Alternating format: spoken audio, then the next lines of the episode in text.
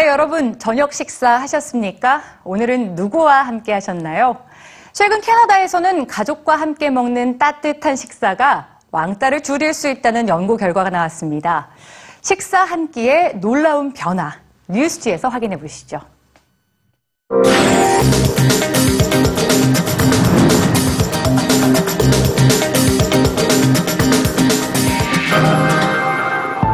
(2012년 10월) 캐나다의 15살 소녀가 유튜브에 의미심장한 영상을 남겼습니다. 그리고 얼마 후 소녀의 자살 소식이 들려왔습니다. 소녀를 죽음으로 몰고 간 건 cyber bullying이었습니다. cyber bullying이란 소셜 네트워크나 온라인상에서 벌어지는 왕따로 캐나다에서는 2012년과 13년 사이버 왕따로 인해 청소년이 자살하는 사건이 벌어졌습니다. 그리고 최근 캐나다에선 사이버 왕따 피해를 줄일 수 있는 연구가 발표됐죠. 피해 예방책은 놀랍게도 가족과의 저녁 식사였습니다. 12세에서 18세의 청소년 18,000여 명을 대상으로 한 이번 연구는 가족과의 저녁 식사 횟수와 사이버 왕따 경험 사이의 상관 관계를 밝혀냈습니다.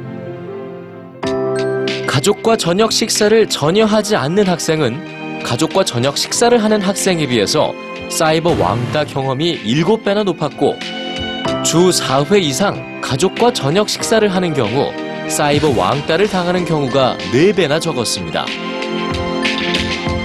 사소할지 모르는 가족과의 저녁 한 끼가 학생들에겐 가족들에게 자신의 문제를 스스로 드러내고 의논할 수 있는 유일한 시간이라는 겁니다. 영국에선 가족과의 저녁 식사는 다른 어떤 교육보다 중요하다는 연구가 발표됐습니다. 가족과의 저녁 식사가 자녀들의 SQ를 높인다는 건데요. IQ, EQ에 비해 생소한 용어인 SQ는 다른 사람의 감정을 이해하고 타인과 어울릴 수 있는 사회성 지수입니다.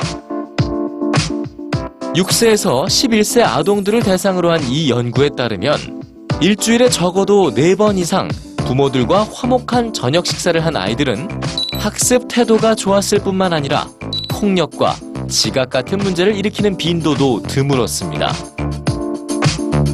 연구진들은 부모와의 식사 자리에서 자녀들은 부모들의 언어적 능력과 사회적 능력을 고스란히 습득한다고 말합니다. 따라서 식사 때는 더욱 신경을 써서 모범을 보일 필요가 있다고 하는군요. 가족과의 저녁 식사가 위력을 발휘하는 이유는 바로 따뜻한 분위기에서 이루어지는 대화에 있습니다. 대화가 빠진 침묵의 식탁은 아이들에게도 침묵만을 가르쳐 주지 않을까요?